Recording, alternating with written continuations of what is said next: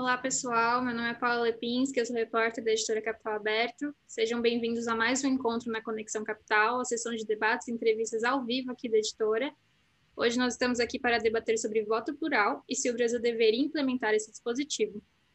O voto plural é popular no exterior, principalmente entre companhias da nova economia. Ele coloca o controle sobre os rumos dos negócios nas mãos de seus idealizadores, que os fizeram crescer. Este mecanismo, apelidado de Super On, permite que as ações sejam listadas em duas classes diferentes: uma tradicional, com direito a um voto por papel, também conhecido por voto simples, e outra para fundadores, com direito a 10 votos por ação, ou seja, um voto plural. Atualmente, a adoção desse mecanismo é proibida no Brasil pelo artigo 110 da Lei, da, da lei das SAs, que veda a prática para qualquer classe de ações. Mas a B3 estuda permitir o voto plural como forma de incentivar que empresas brasileiras abram capital aqui no país, ao invés de buscarem mercados internacionais, que é o que aconteceu com a XP Investimentos, por exemplo, que optou pela Nasdaq. Para debater sobre os benefícios e as preocupações relacionadas ao voto plural, nós temos aqui hoje o Fábio Coelho, presidente da Associação de Investidores no Mercado de Capitais, o AMEC, a Flávia Mouta, diretora de emissores da B3, e como mediadora, nós contamos com a presença da Sandra Guerra, sócia-diretora da Better Governance e uma das fundadoras do Instituto Brasileiro de Governança Corporativa, o IBGC. Agradeço aos três por aceitarem o convite da Capital Aberto e falar desse tema tão significativo para o mercado de capitais.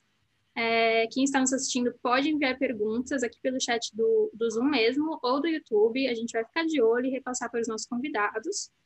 E agora eu passo a palavra para a Sandra para começar o debate e bom debate a todos. Muito obrigada, Paula. Boa tarde a todos. É um prazer estar com todos vocês e é um privilégio mesmo é, navegar num tema que tem despertado tantas paixões com dois bambas como a Flávia Mouta e o Fábio Coelho. Então, uma coisa eu posso assegurar para vocês: vocês não vão ficar dormitando neste fim de tarde de segunda-feira, porque o papo vai ser quente as posições são diferentes e a gente já sabe de antemão que vão ser bastante bem debatidas e defendidas pelos nossos dois debatedores. Agora, como o nosso foco é justamente você que está acompanhando com a gente, eu vou desde já provocar para que todos aqueles os empresários e os executivos que trabalham nas empresas emissoras de ações fiquem bem atentos bem atentos a essa conversa e coloquem as suas é, propostas, as suas perguntas e os seus eventuais comentários aqui no nosso chat. Eu vou ficar acompanhando, os dois debatedores também vão ficar acompanhando, e ao longo até da apresentação deles, eles eventualmente já vão endereçar algumas dessas questões que vocês estão colocando. Então, emissores, nós estamos conversando, discutindo, pensando em vocês. Então, por favor, tragam as suas as suas ponderações e as suas questões. Bom, nós combinamos, claro que a gente fez um ensaio, porque fomos aqui bem organizados, e, e combinamos aqui uma dinâmica, uh, que, que essa conversa seja uma conversa bastante dinâmica.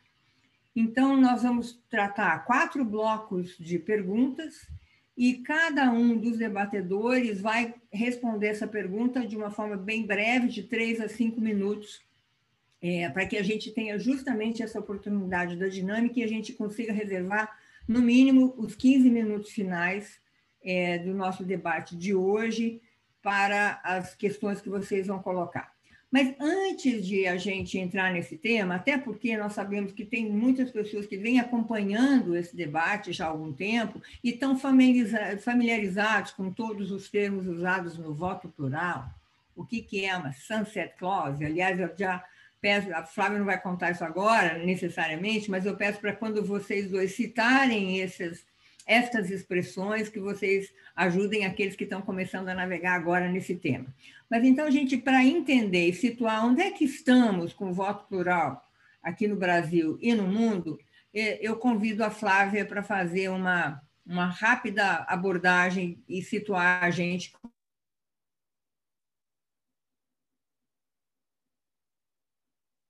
Bom, obrigada, Sandra. Obrigada, Capital Aberto. É, é uma honra dividir essa, esse evento com o Fábio, com a Sandra, pessoas que eu admiro de longuíssima data. É, eu vou compartilhar aqui a minha tela. Vocês me ouvem bem? Sim? Sim, Flávia. É, eu, eu comentei antes que eu não tenho muita familiaridade com o Zoom, mas eu imagino que vocês já estejam vendo a minha tela. Sim. Bom, então a gente vai fazer uma breve introdução para aquecer um pouco aqui os tamborins, né, fazendo uma alusão ao mês do carnaval, apesar de que ele vai ser um tanto quanto diferente em casa neste ano, mas enfim, vamos aquecer um pouquinho aqui. Basicamente, a gente vai nessa brevíssima introdução abordar três temáticas, como eu disse, para aquecimento na nossa, na nossa discussão aqui, no nosso debate. O primeiro ponto é situar o que, quando e onde, né, e como, como que o voto plural é, ele surge, né, enquanto instituto, como que ele está ao redor do mundo. A gente vai trazer um mapa aqui para nos esclarecer como que essa discussão está correndo o mundo recentemente. E também, ao final, a gente vai trazer um raio-x das empresas que têm negócio no Brasil e optaram por se listar em outros mercados, como que essa questão do voto plural foi endereçada nesse contexto de empresas eminentemente brasileiras, né, com negócio no Brasil. Então, o voto plural, ele, a discussão é mais recente no mercado brasileiro, mas definitivamente o Instituto é, data de muito tempo. Nos Estados Unidos, ele surge ali em 1898, numa empresa chamada International Silver Company. É, ele passou por altos e baixos, a discussão em torno de prós e contras relacionadas a voto plural não é de hoje. A própria análise chegou a vedar que companhias se listassem na Bolsa de Nova York com voto plural entre 26 e 86. É, então, é uma discussão que de tempos em tempos surge novamente, mas fato é que, com o advento dessas empresas de tecnologia, esse movimento volta a crescer. Se vocês olham aqui o gráfico, ele é bastante ilustrativo.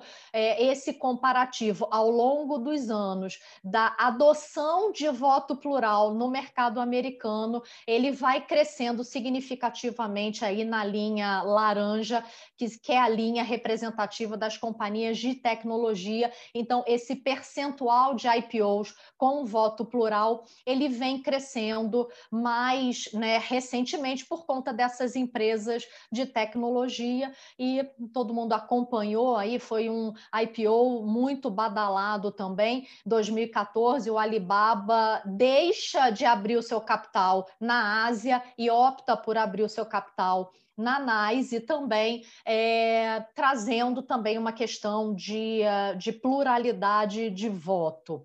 É, Sandra e eu estávamos em Singapura e Hong Kong no auge dessa discussão em 2017, 18 ali.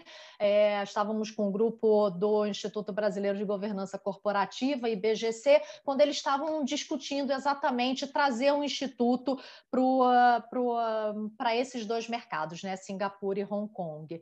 E como já foi mencionado aqui, 2018 2019 começa o movimento das companhias brasileiras é, indo se listar no mercado americano, adotando é, estruturas é, nessa linha aqui do voto plural. Como a Paula disse na introdução, é, o voto plural nada mais é que você atribuir diferente poder de voto entre classes de ações. Então, uma ação ordinária tem direito a um voto, essa ação vai para o público em geral, e a ação que fica na mão do empresário, na mão do controlador, ela tem o direito a 10 votos, 20 votos, 30 votos, enfim, um número maior de votos por ação.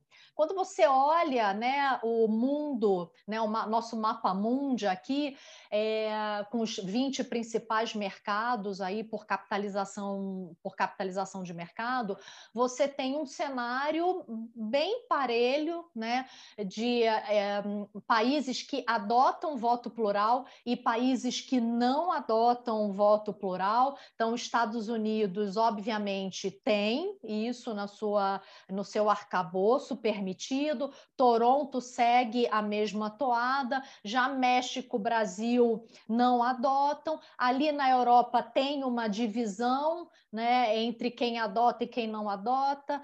Um, Espanha e Alemanha não têm esse instituto, já Londres, Euronext e ali os países nórdicos adotam esse dispositivo. E tem algumas peculiaridades, né? Por exemplo, no Japão, o Japão, hum, é, esse instituto do voto plural propriamente, como a gente conhece, ele é proibido, mas ele tem uma outra estrutura por unit que chega mais ou menos no mesmo resultado. Então, formalmente não tem o voto plural, mas ele tem outros institutos em que você chega é, no, mesmo, no mesmo resultado, no mesmo denominador.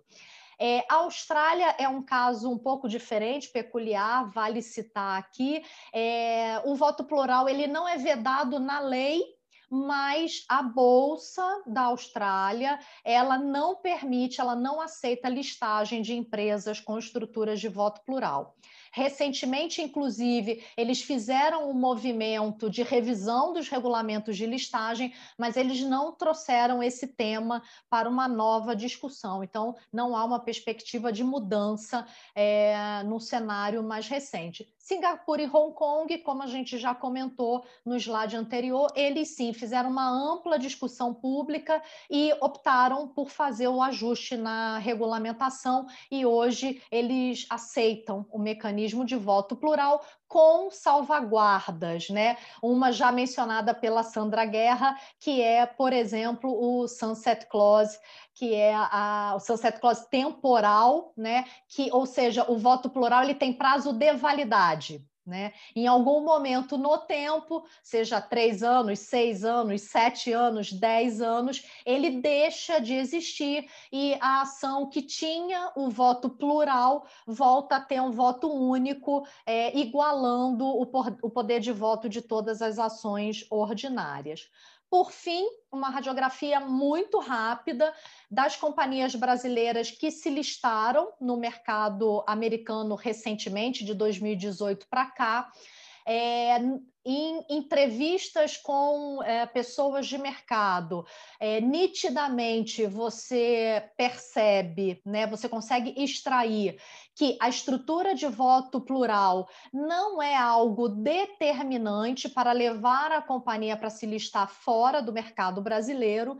Definitivamente, o, o fator preponderante. É a valuation que as companhias eventualmente atingem no mercado americano, um pool de investidores mais especializado no ramo de tecnologia, mas fato é que, além desse fator preponderante, o voto plural, como vocês podem ver na tela, tem demonstrado a sua importância também. Apesar de não ser o fator determinante, ele é um acessório bastante importante. Apenas uma companhia que se listou nesse passado recente nos Estados Unidos não adotou o mecanismo de voto plural todas as demais adotaram esse mecanismo e apesar de não haver uma regra no mercado americano, elas limitaram a classe B a terem direito a 10 votos, tá? E os detentores de ações é, ordinárias simples têm direito a um único voto,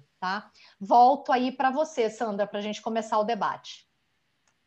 Obrigada, Flávia. Eu só eh, dou aqui um recado para os organizadores aqui do nosso painel, que alguns participantes estão tentando entrar e estão recebendo uma mensagem que a reunião já atingiu o seu máximo é, de participantes. Eu não sei se esse é o mesmo caso, mas já aviso aí os, os organizadores para ver se permitem mais. Tem gente na porta querendo entrar e a gente quer que entre. Pode deixar, eu vou é, dar uma olhadinha nisso. Eu estou vendo aqui que a gente tem uma audiência é, muito bacana, temos a audiência dos emissores, temos a audiência de investidores, e que a quem eu também convido a colocarem as suas questões e, a, e os seus pontos de vista.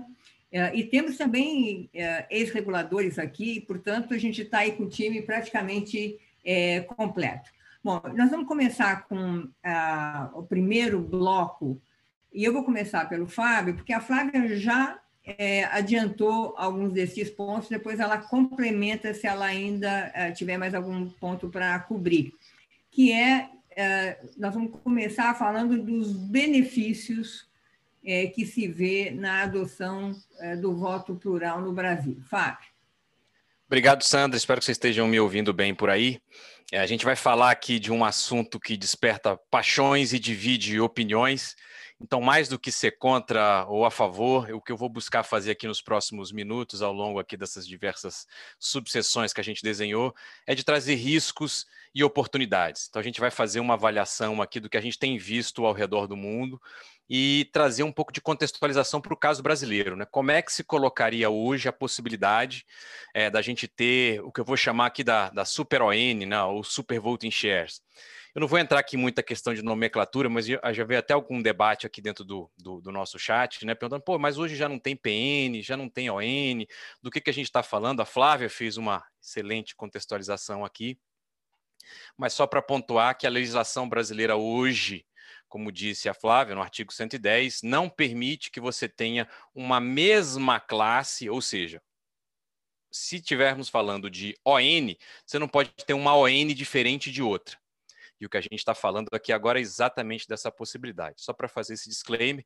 E deixo aqui também os, os, agradecimentos, o agradecimento formal a Capital Aberto pelo convite.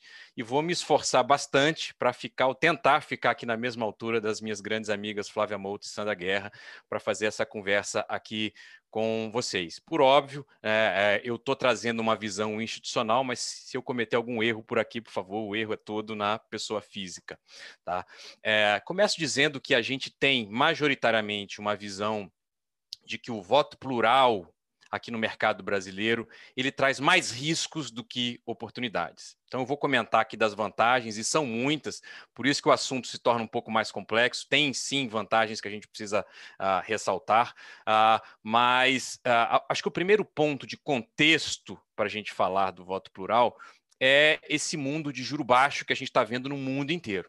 Tá? Isso está fazendo com que os americanos chamam, né, do, do, no acrônimo né, em português do TINA, né, There is no alternative, em que, na falta de renda fixa para você capitalizar seus recursos, todo mundo indo para renda variável. Então, o valuation aqui das empresas ele está inflado no mundo inteiro isso fez com que a gente tivesse, não só no Brasil, mas também no exterior, um grande número de IPOs. A Flávia conhece esses números aqui de cor, até peço que se eu estiver cometendo algum equívoco, uh, mas ela citou é, 11 grandes empresas no Brasil nos últimos anos, brasileiras nos últimos anos, que fizeram uma emissão nos Estados Unidos.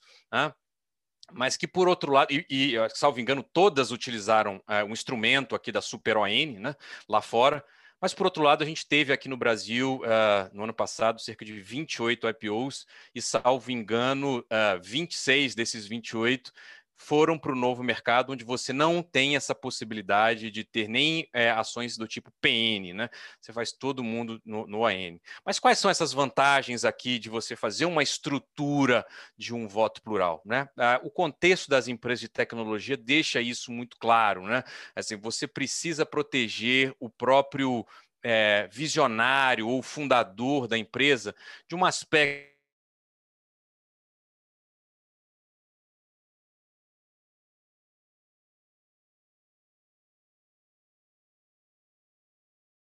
logo esse eventualmente permitir que você tenha é, uma alavancagem no voto, faria com que essa empresa tivesse um pouco mais de flexibilidade no seu é, crescimento.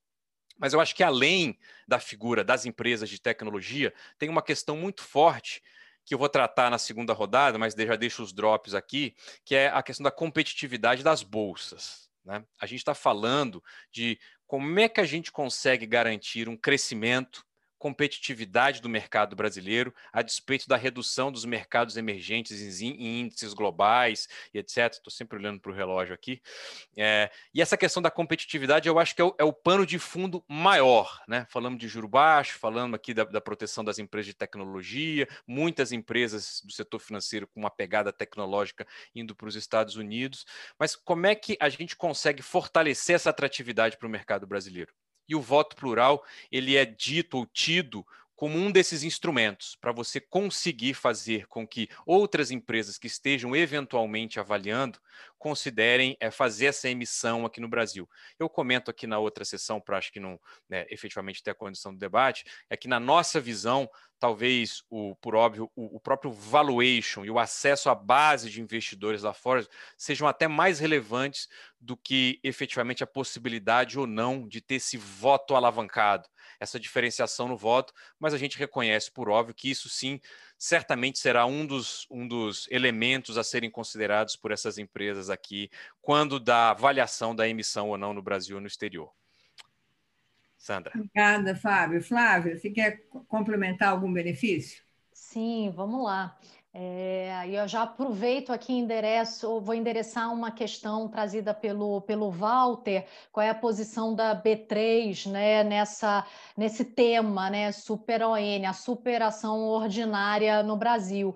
É, a despeito de hoje ser vedado na, na, na lei brasileira, a, a, B3 defende a, a, implementação do voto plural no, no, no contexto brasileiro, é, novamente, né? Porque lá, bem lá atrás, é, essa vedação não existia, ela foi trazida ali na década de 40, essencialmente, e basicamente porque vale aqui também avisar, até porque, como nosso tempo aqui é restrito, é, a B3, é, em 2019, Fábio até estava conosco, é, ele falou muito bem, apesar de visões diferentes, a gente vem é, estudando esse tema juntos há bastante tempo, né, Fábio?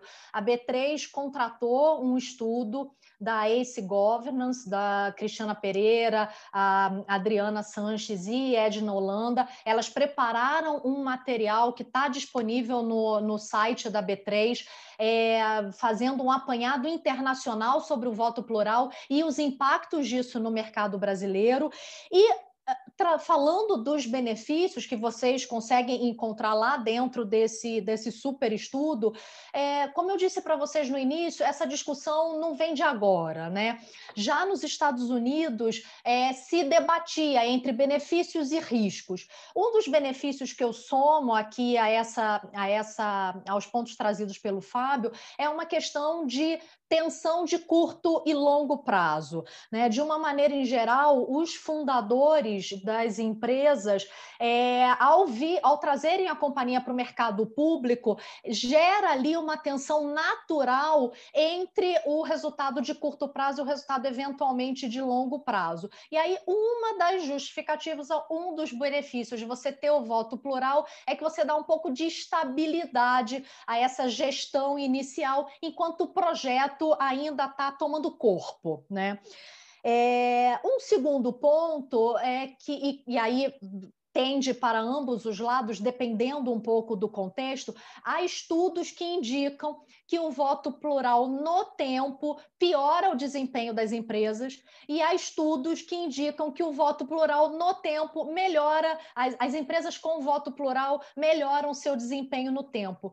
Isso é muito pouco conclusivo, na realidade, a depender da amostra é, ou do período de tempo analisado, isso é muito variável. Então, esse é um contexto que não nos ajuda aqui para benefícios e riscos, mas fato é que, mesmo no mercado brasileiro, a gente já teve essa pergunta aqui bem no iníciozinho, é, apesar da gente não ter o voto plural, a Super ON, há sim possibilidades no mercado brasileiro de outros mecanismos, eventualmente até mais opacos, menos transparentes, menos simples, porque o voto plural é um mecanismo bastante simples é, e que você chega a um mecanismo de concentração de poder também na mão de algumas pessoas específicas. Então, algumas cláusulas estatutárias podem levar a esse mesmo arranjo, alguns arranjos envolvendo ações preferenciais, você também consegue é, identificar concentração de poder, mesmo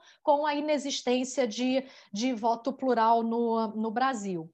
E vendo esse contexto um pouco mais recente das empresas de tecnologia, é, elas captam na sua vida privada ainda muito via venture capital e private equity, então em rodadas muito iniciais de capitalização, quando elas chegam à fase de lançamento do IPO, de chegar ao mercado público, a diluição do controle já é muito significativa por conta dessas rodadas iniciais de venture capital e private equity. Então, para que essas companhias virem a chave e ingressem no mercado público, é, é importante que esse fundador permaneça ainda por um período de tempo, e depois a gente vai abordar um pouquinho que período de tempo é esse, é, que ele permaneça ainda com uma certa estabilidade para fazer o negócio crescer. E os investidores, de uma maneira em geral, querem que, esse, que essa pessoa permaneça aí no comando da companhia, faz sentido para elas. Por fim, para devolver aí para a Sandra para a gente ir para a próxima rodada, é o óbvio, eu sei que é o óbvio, mas às vezes o óbvio precisa ser dito também, né?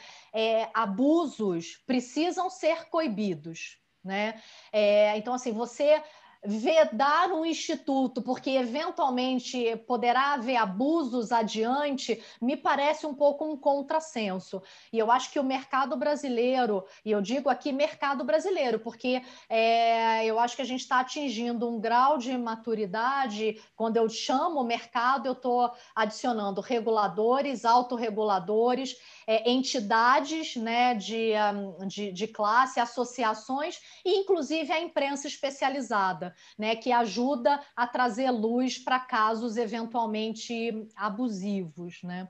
É, então, paro aqui nos benefícios, Sandra, e uh, devolvo para você. Obrigada, Flávia. Bom, é, como alguém, a própria Flávia tinha dito que a gente ia começar aquecendo os tamborins, nós já fizemos isso, então acho que a gente está prontos para instrumentos mais estridentes, né? E um movimento desse samba um pouco mais acelerado. É, já falamos dos benefícios e agora vamos começar a falar dos riscos. Fábio, quais os riscos que a, a MEC, como você tem ressaltado, você traz aqui a posição da MEC, os riscos que a MEC vê é, no caso de uma possível adoção do voto plural aqui no Brasil. Perfeito, Sandra. É, obrigado mais uma vez. Né? E aí a gente começa, talvez, aqui ver os pontos de, de discordância em que a gente avalia aqui os é, riscos e oportunidades. Eu acho que o primeiro deles, eu acho que para deixar muito bem pontuado, é de que, é, em que pese a gente é, esteja vendo aqui um movimento de bolsas ao redor do mundo de fazer a, a, digamos assim, a flexibilização de suas regras para aceitar a possibilidade do voto plural, ele não é feito, talvez de maneira uniforme, simplesmente não pode e do outro lado pode. A gente tem talvez instrumentos intermediários de restrições, é, de contrapontos, de salvaguardas, como a expressão que tem, tem sido colocada, mas a gente deixa para fazer esses comentários aqui de como eventualmente poderia ser feito um desenho, né, numa, num, no caso brasileiro, para trazer a questão é, do dilema, como já foi colocado, do curto prazo e do longo prazo. Né? Eu acho que certamente, como a gente já reconheceu aqui, é, teremos ganhos, em especial do ponto de vista de competitividade, mas quando a gente olha talvez o resultado depois desse contexto mais de liquidez ao redor do mundo, um movimento de juro baixo, quando a gente retome qualquer nível de normalidade, o que a gente vai ter, no final das contas, são novos instrumentos a serem colocados no mercado brasileiro que podem, talvez, é, usando a sua expressão aqui, Sandra, incendiar um pouco os debates já complexos societários do que a gente tem aqui no Brasil. E essa é uma leitura que não é feita só por aqui se a gente recupera, é, é, verdade, já tem alguns bons anos, né, talvez décadas, mas no próprio mercado americano, a gente vai ver que a SEC trouxe posicionamentos fortíssimos contrários à implementação do voto plural nos Estados Unidos. O assunto foi judicializado, a SEC perdeu isso numa decisão de última instância, então, no final das contas, é, a gente teve o desenho, mas até hoje, se, quer dizer, se o pessoal entrar hoje no site da SEC, fizer algumas procuras, pesquisas, várias manifestações, ou da equipe técnica, ou dos diretores, dos commissioners, é, em relação a riscos do voto plural. Tem até um, um artigo bastante famoso, procurar lá, tá assim, é, voto plural, né?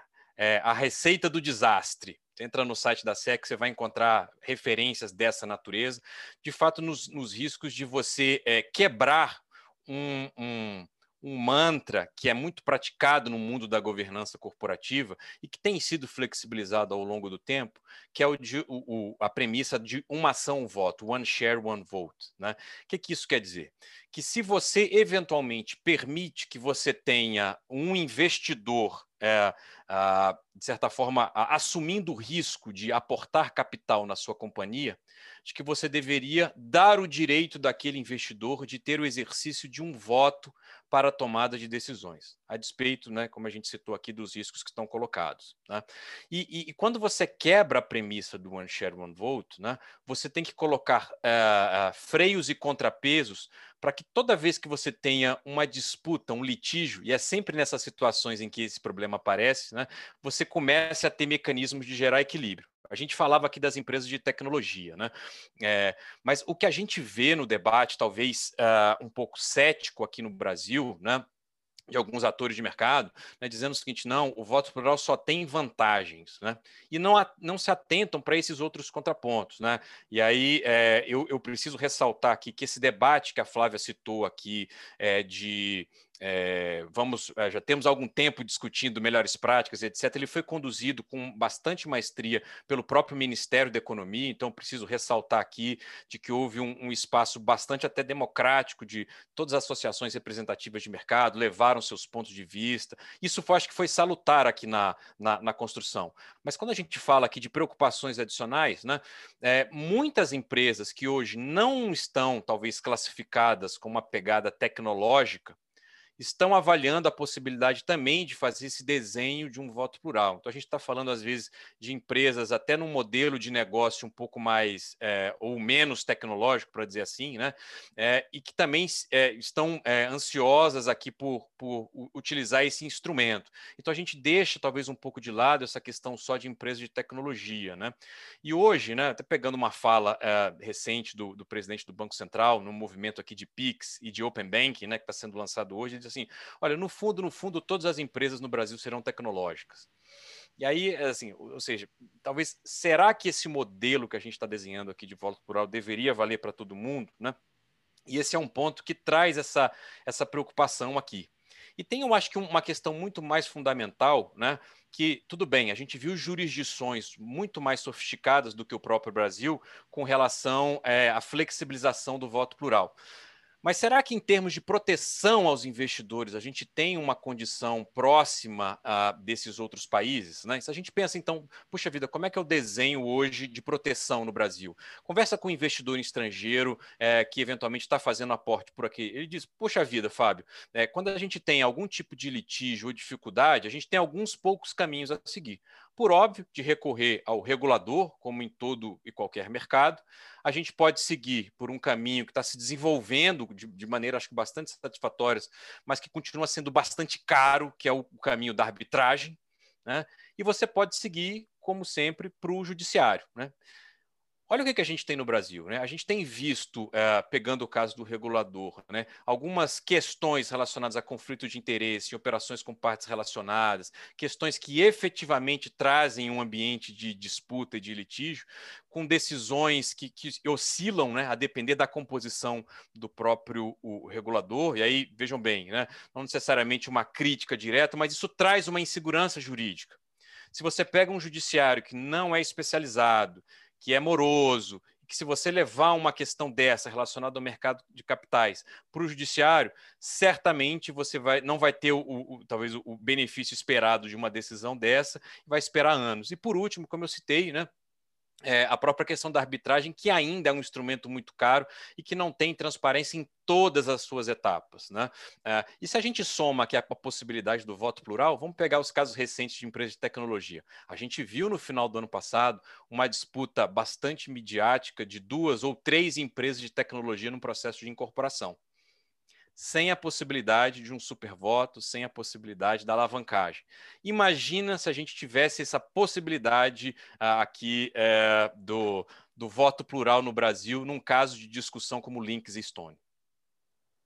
Imagina, a complexidade que já foi colocada, isso seria um elemento aqui que traria ainda mais dificuldade. Tá? Eu tenho outros pontos aqui, mas para ser justo e fiel aqui com o tempo, eu vou deixar para fazer isso numa, numa próxima rodada, pois assim, nem tudo é, é choro, acho que tem mecanismos de da gente tentar consertar ou eventualmente minimizar algum desses pontos, mas eu, eu deixo isso para a próxima rodada. Flávia, agora supervisão dos riscos. Vamos lá. É, eu vou passar um pouquinho antes, Sandra, como a gente é, ter uma plateia tão qualificada aqui, dá vontade de sair respondendo tudo imediatamente, né? Eu vou passar por alguns pontos aqui, e aí na sequência o Fábio vai me ajudando aqui com que eu, com que eu deixar para trás. Acho que é importante pontuar aqui, o Walter uh, voltou nessa questão é, a gente, lá na B3, a gente é favorável à implementação do voto plural no mercado brasileiro. Eu acho que é possível dar esse passo aqui é, com salvaguardas. Eu acho que isso é muito importante. E a gente tem discussões para todos os lados, né? Desde de, de, de um grupo que defende que não se traga o voto plural para o mercado brasileiro legitimamente, tem um outro grupo também que acha que deveria ser tão liberal quanto é nos Estados Unidos, em que o próprio mercado, os próprios investidores, na dinâmica ali do IPO, se organizam o que eles topam e o que eles não topam em termos de voto plural. Então, a gente fica entre esses dois extremos e eu é, vou me permitir aqui ser uma, tentar ser uma linha no meio do caminho. A gente acha que o mercado brasileiro é, aceitaria sim o voto plural, com algumas salvaguardas que a gente vai explorar explorar no nosso, na nossa fala final aqui no, no próximo bloco. Segura um pouquinho aí que a gente já já fala sobre isso. Tem uma pergunta também sobre o novo mercado. na visão da B3, o novo mercado ele é um segmento, né, o nosso principal segmento de governança corporativa, e ele tem uma lógica construída em cima do, do da questão do One Share One Vote, né, do Instituto do One Share One Vote. A nosso ver, o novo mercado ele não deve ser alterado para uh, incorporar companhias de voto plural. Não significa que essas companhias de voto plural não têm espaço no mercado acionário brasileiro. Todos os outros segmentos já permitem ações preferenciais, poderiam perfeitamente acomodar é, companhias com ações é, com voto plural. Então, não no novo mercado, não é essa a nossa intenção no primeiro momento, mas nos outros segmentos seria absolutamente razoável recebê-los. Algumas discussões aqui também relacionadas à concentração de poder nunca é bom, mas aqui a gente está falando de algo é, limitado no tempo, porque uma das salvaguardas é a sunset clause temporal, é, para você não desfocar do negócio, né? O negócio ainda viria a mercado público numa etapa que ainda demanda desenvolvimento para que a companhia ganhe tração, para que a companhia cresça e, quem sabe, né, é, chegue a a, uma companhia de novo mercado. Então, a gente está falando de uma concentração de poder é, no tempo, né, centrada ali num período de desenvolvimento do, do negócio.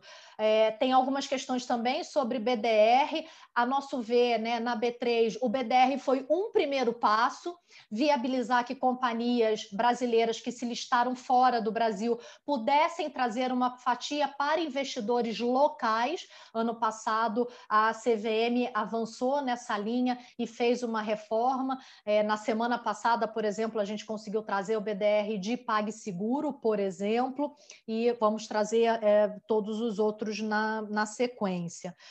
Abordando, complementando o Fábio aí, agora que a gente já passou pelas pelas perguntas aqui dentro do possível, é, eu acrescento, né, o reforço, é, o risco da desproporção, né, de, de poder ali. É óbvio, é óbvio que a desproporção ela, ela tem um caráter negativo, É, então, isso precisa ser tratado, precisa ser cuidado em salvaguardas, porque isso, por óbvio, dificulta o exercício dos minoritários naquele período de tempo, porque eles têm menos poder de fogo, menos poder de ação que o fundador. Lembrando que eles estão aceitando isso na largada, né? A intenção é que uma companhia já aberta, com ações negociadas em bolsa, não possa trazer o Instituto de, do Voto Plural da Cartola. Né? A gente está falando, assim é no mercado americano, a gente está falando desse instituto sendo implementado no IPO. Então, todo mundo entra é, conhecendo qual é a regra do jogo para aquela companhia. E um, um, um, outro risco que eu adiciono aqui, que ainda não foi comentado, é potencialmente um controlador e uma administração que não tenha um desempenho satisfatório nesse período em que o voto plural está de pé, ele está um pouco protegido, mesmo não cumprindo o seu papel ali de trazer um desempenho adequado para a companhia, e isso também, de alguma maneira, a gente precisa tratar, precisa cuidar, porque a gente vai estar tá cuidando do nosso mercado de capitais, né? Devolvo aí, Sandra. Bom, já que é, sabemos que não é sem risco é, que o voto plural chega como uma opção para o mercado de capitais, é, quais as formas de mitigar esses riscos? Quais seriam essas salvaguardas? E quais seriam as salvaguardas, vamos dizer, essenciais, daquelas que não se poderia abrir mão? Fábio. Obrigado, Sandra. Então, eu até coloquei no, no chat aqui para o pessoal é, um, um, documento que é público no site da MEC, que eu acho que consolida um pouco da nossa visão, mas sendo minimamente repetitivo aqui de olho no relógio, é, a gente tem uma visão é, que o ótimo efetivamente seria a não implementação do voto plural no Brasil. A gente tem sérias ressalvas no resumo do que eu, do que eu trouxe por aqui, mas a gente fez um exercício. Uh, como eu disse, conduzido uh, pelo pessoal, pelos colegas da SPS, Secretaria de Política Econômica no Ministério da Economia, né, What If? E se o voto plural fosse implementado no Brasil, a gente percebe um grande apelo de vários atores no mercado brasileiro por isso, e a gente fez uma contribuição também, mesmo reconhecendo que essa estrutura não seria adequada, minimamente, se ela fosse implementada, a gente teria que ter essas salvaguardas. Eu vou citar aqui algumas delas, Sandra. Eu acho que a primeira é, expressão a Flávia trouxe, essa vedação de que nenhuma companhia brasileira hoje já listada já negociada na B3 pudesse fazer a implementação de, do voto plural com a criação dessa nova classe. Ou seja, tudo que eventualmente pudesse ser desenhado para o caso brasileiro seria feito somente para empresas hoje fechadas no desenho do seu processo de abertura de capital. A gente colocou isso em letras garrafais, eu acho que teria que ser uma condição sine qua non para o desenvolvimento do caso brasileiro. Mas a gente puxou também essa questão é, da figura do visionário, como a gente falou, empresa de tecnologia, o fundador quer sim fazer uma defesa do seu bom projeto. E a gente disse o seguinte: olha, olhando o que está acontecendo no mundo em outras jurisdições, né, em geral, você tem sim a preservação da figura do fundador, mas no nosso entendimento, isso deveria ter um prazo para que esse direito se encerrasse. Flávia citou aqui, é a própria definição da Sunset Clause, né, e após esse período você teria uma conversão dessas ações com direito especial, trans, se transformando numa ON, ah, digamos assim, tradicional do mercado brasileiro, mesmo direito a voto de todos os demais. Na nossa visão, isso poderia ser feito numa sunset clause eh, de até sete anos, e aí se discute a possibilidade ou não de renovação dessa sunset. Na nossa visão aqui, você poderia até permitir que eventuais investidores tomassem essa decisão em assembleia, se você é, faria uma renovação uma única vez. Mas até por definição, a gente entende que o sunset clause não deveria ser perpétuo. Ou seja, a, existência da possibilidade desse voto com direito, é, essas ações com direito de voto alavancado é, é, ad eterno, né? E deveria haver um período de conversão. E mais do que isso, que essas ações com direito de voto diferenciado, elas não pudessem ser negociadas. O caráter seria personalíssimo, a pessoa física do fundador. Em outras palavras, você não poderia, num processo aqui de incorporação, de fusão, de decisão de uma companhia, de negociar ou de transferir a titularidade dessas ações ah, ah, com esse direito de voto ah, diferenciado. Né? E, eh, na nossa visão, determinadas deliberações hoje eh, sendo realizadas no ambiente da empresa deveriam ser objeto também de uma restrição da aplicação do voto alavancado. A gente cita o exemplo. Se a gente pegar, por exemplo, hoje, é, em, é, em, empresas que não estão no novo mercado, vamos pegar o caso do nível 2, lá na B3. Como eu falei, se eu estiver cometendo aqui alguma, alguma gafe, por favor, Flávia, me ajude. Né?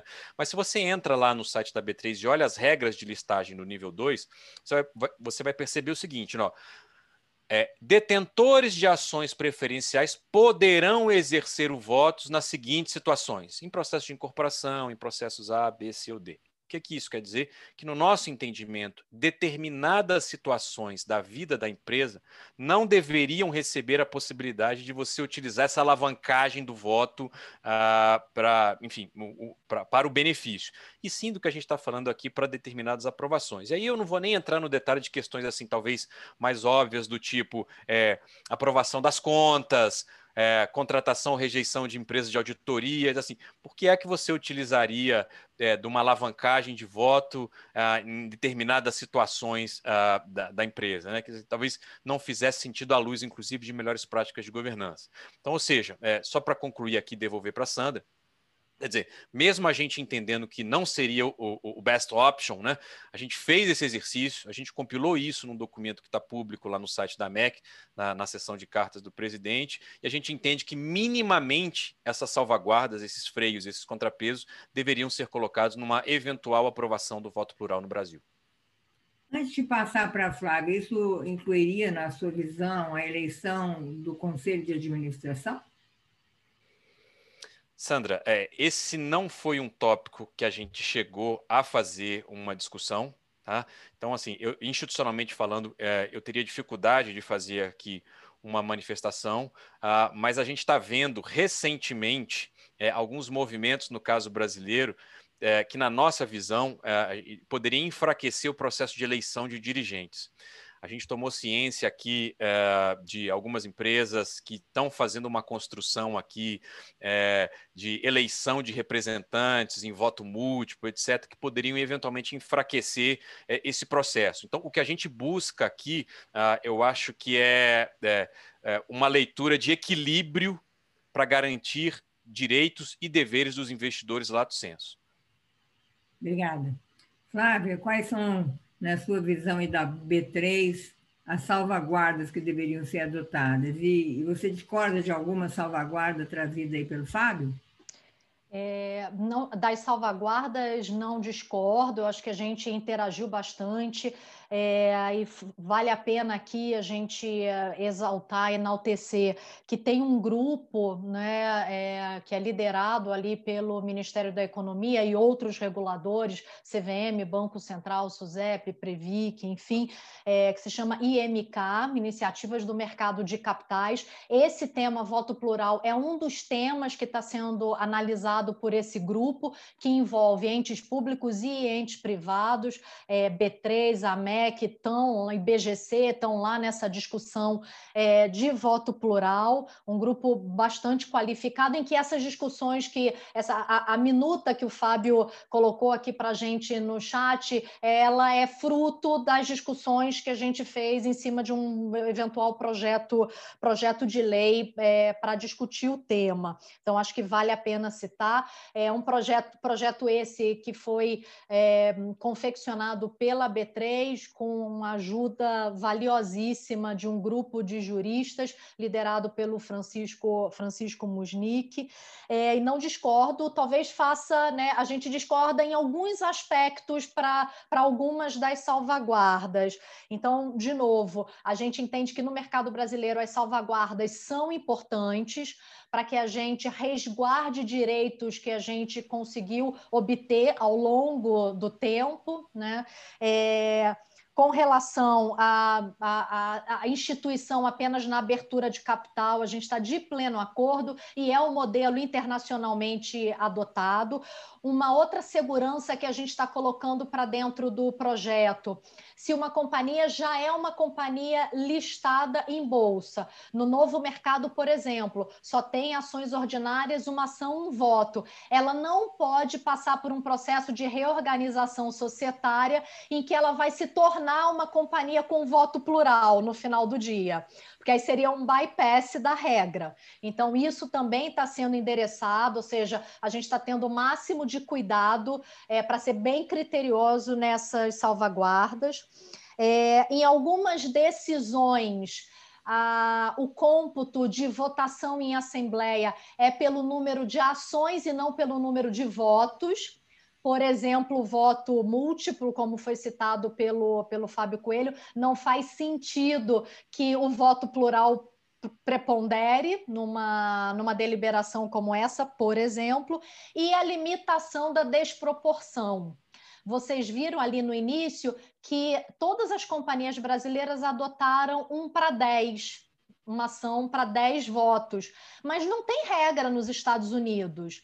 A WeWork, por exemplo, tentou emplacar um para 20 e o mercado americano não topou mas não é propriamente uma, não é propriamente uma regra. No mercado brasileiro, a gente também traria essa salvaguarda, limitando a 1 para 10, para que não haja abusos. A nossa discordância, finalmente aqui, a nossa discordância em relação ao Fábio é com relação à sunset clause temporal. A gente concorda que ela deve existir, é, a, a, o voto plural ele não deve ser perpétuo, né, eterno, não, não faz sentido no mercado brasileiro. É, então, a gente concorda ali com a linha de inicialmente sete anos, mas a gente acha difícil é, cravar que todo mundo vai desenvolver o seu projeto no mesmo prazo. Então, a gente é favorável a eventuais prorrogações do voto plural, desse instituto do voto plural, se a maioria dos investidores minoritários decidirem assim em assembleia, ou seja, não vale, não contam o voto daqueles que detêm o voto plural. Somente os acionistas detentores de ações é, ordinárias simples decidiriam se é o caso de prorrogar aquele direito ao voto plural é, dos outros acionistas. Sendo assim, a gente acha que fica resguardado e faria sentido, e você não, não cravaria uma data em que todo o projeto teria que estar 100% desenvolvido naquele, naquele determinado período de tempo. Né? Muito bem, nós vamos ter que eliminar o nosso quarto bloco para atender mais perguntas. A, a Flávia e Fábio já atenderam algumas, mas nós prometemos que ia ter perguntas e vamos cumprir. A Renata Dias pergunta: na, na visão de vocês, eu vou pedir para que um só responda, eu vou intercalar, vai ser o Fábio a, a primeira pergunta, cada um é, e que realmente faça a resposta em 30 segundos para a gente tentar cobrir nos cinco minutos que nos restam todos os pontos aqui. A Renata Dias diz: a visão de vocês, super UN não traria prejuízos a direitos de minoritários? Elas não dariam aos fundadores um superpoder de influência na administração da companhia? Fábio. Essa, essa é a premissa da qual a gente parte, Sandra. Essa é a premissa. Então a gente tem essa visão de que sim, teríamos muitos prejuízos aqui na leitura dos minoritários, motivo pelo qual a gente entende que é, os benefícios, e eles existem, do voto plural, é, não superariam esses riscos que estão colocados. Mas é, seguindo até é, um movimento que acontece fora do Brasil, quer dizer, mesmo eventualmente você saindo daquilo do que é fácil, ser contra ou ser a favor, né? Como eu citei, a gente fez o exercício. A gente acha que esse risco ele seria minimizado se essas salvaguardas que foram colocadas aqui, que eu comentei, depois a Flávia complementou, elas fossem trazidas para o mercado de capitais, tá? É, eu hum. teria só mais um único ponto mais para a gente ter possibilidade de fazer novas perguntas eu, eu deixo para fazer ele depois, Sandra. Tá bom. A Isabela Saboia, minha companheira de conselho, pergunta: a, a Vitrio foi a única que não usou supervoting? Mencionaram algum motivo para deixar de utilizar, Flávio? É, é, é, bom, a resposta objetivamente é sim. Ela foi a única que não adotou é, esse mecanismo e não há nos documentos públicos da companhia nenhum esclarecimento mais forte de por que ela estaria trazendo é, uma estrutura mais simples. É, muito provavelmente, e aí fica aqui no campo das ideias, muito provavelmente é, ela tenha, tenha, tenha passado por menos diluições no processo das rodadas iniciais de capitalização ainda na sua vida privada, porque quando você passa por diluições muito intensas ali no venture capital, fica difícil você desenvolver o projeto se você não faz uma estrutura é, de voto plural na abertura de capital. Mas é, sim, ela é a única e não tem uma explicação muito muito óbvia de por que, que ela não, não resolveu adotar, tá?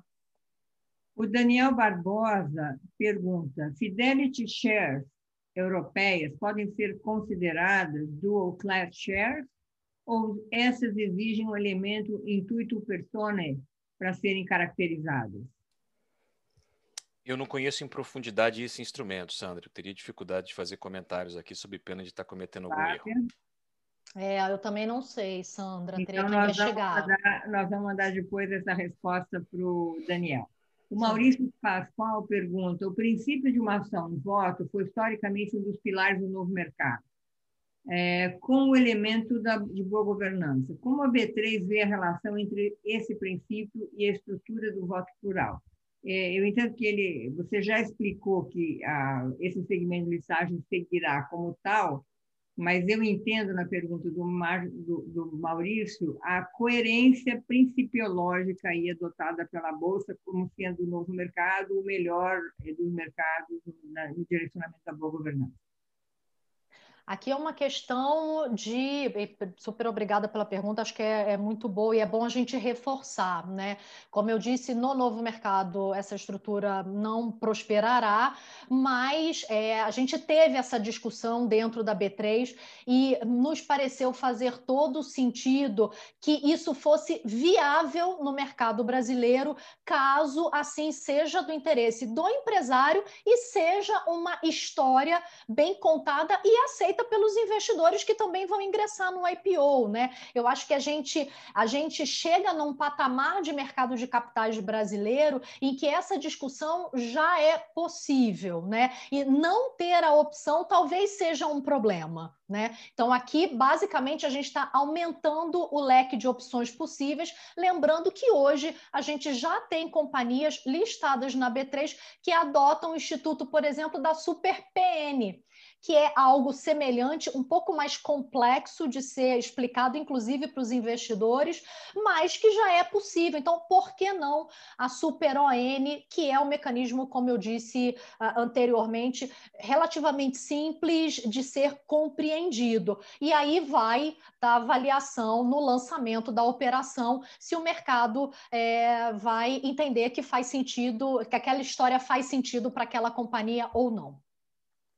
É, a professora Mônica Carvalho faz aí, eu vou resumir a pergunta, dizendo que lá em Hong Kong a motivação foi a perda do IPO do Alibaba, ah, mas ela diz que é um que, é, que busca a mesma coisa aqui, mas entende como um claro retrocesso é, com relação ao código recém-regulado, o Código Brasileiro de Governança, onde existe a questão one share, uh, one vote. Ela, ela pergunta como se evitar essa percepção, é, e ela diz que a grande diferença com os Estados Unidos é que lá a Sarbanes-Oxley traz sanções que o modelo de governança brasileira, inclusive é, em adesão voluntária, não protege o investidor na mesma medida. 30 segundos, Fábio. Perfeito. A gente tem é, essa visão também de que, como a Flávia disse, trazendo o que a Mônica trouxe, é, sobre a necessidade de preservação do novo mercado, é, entendendo que o novo mercado deve continuar sendo visto como o mais alto é, nível dos requisitos de governança corporativa. É, óbvio que a gente vai ter condição de amadurecer esse, essa construção, mas existe sim uma preocupação de que eventuais empresas que venham a se listar no processo de IPO, né, que busquem busquem não mais o novo mercado exatamente você começa a ter uma demanda maior por outros segmentos de listagem. Então, eu acho que existe essa preocupação. Eu não vou aprofundar aqui, mas tem um conceito muito, é, acho que consolidado, chamado aqui do, do race to the bottom, regulatório. Ou seja, nesse afã das bolsas mundiais de buscarem competitividade, flexibilizando as suas regras, de que no final você flexibiliza aqui, muda o cenário internacional, a outra flexibiliza lá, e você vai, e no final você tem um ambiente é, menos seguro, possibilidade de um ambiente menos seguro, à luz do que foi colocado aqui pela Mônica da Sarbanes-Oxley, que trouxe um outro patamar aqui de governança para o mercado americano e que também foi trazido pelo próprio pelo Pedro Rude, que nos acompanha aqui, dizendo que essa importante diferença do nosso mercado dos Estados Unidos é a celeridade e efetividade das sanções nos casos de abuso. A última pergunta, já estamos dois minutos avançando no tempo. Haveria algum cenário, mesmo que hipotético, onde o caso da GameStop poderia ser conjugado com o voto múltiplo no campo das hipóteses, são curiosas as possibilidades de transferência de renda. É, eu acho que a gente precisa de um outro evento, Conexão Capital, para falar desse tema. É, porque é, é um cenário bastante diferente, né? É, e e uh, foge um pouco aqui do, da questão do voto plural. Eu acho que é algo que já é, que já está no radar aí de regulador. A CVM soltou uma nota no final da semana passada é, e assim não dá para misturar os temas. Realmente são são temas independentes e que uh, as regras de negociação elas elas estão aí, estão tão, tão de pé, né, com leilões, enfim, endereçando as questões. Acho que fica, é, fica bem distinta a preocupação aqui.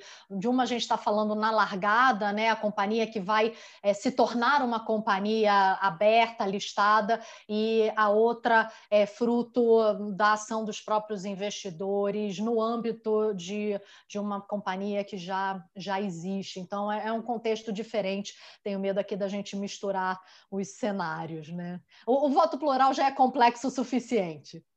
É, e aí eu também nem vou trazer a outra do José Flávio Franco, falando aí de existir uma qualificação dos detentores das ONs, que aí uma outra coisa para explorar. Mas eu acho que a Flávia encerra aqui dando a dica para Capital Aberto, que talvez precise ter uma segunda edição de um evento como esse.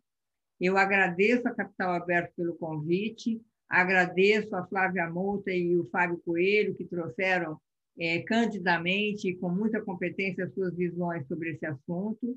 Ah, o assunto certamente não se encerra por aqui e fica aí a proposição de que isso continue. Ah, e o mais importante, é, que era o nosso último bloco que nós acabamos não cobrindo, é o que vem a seguir.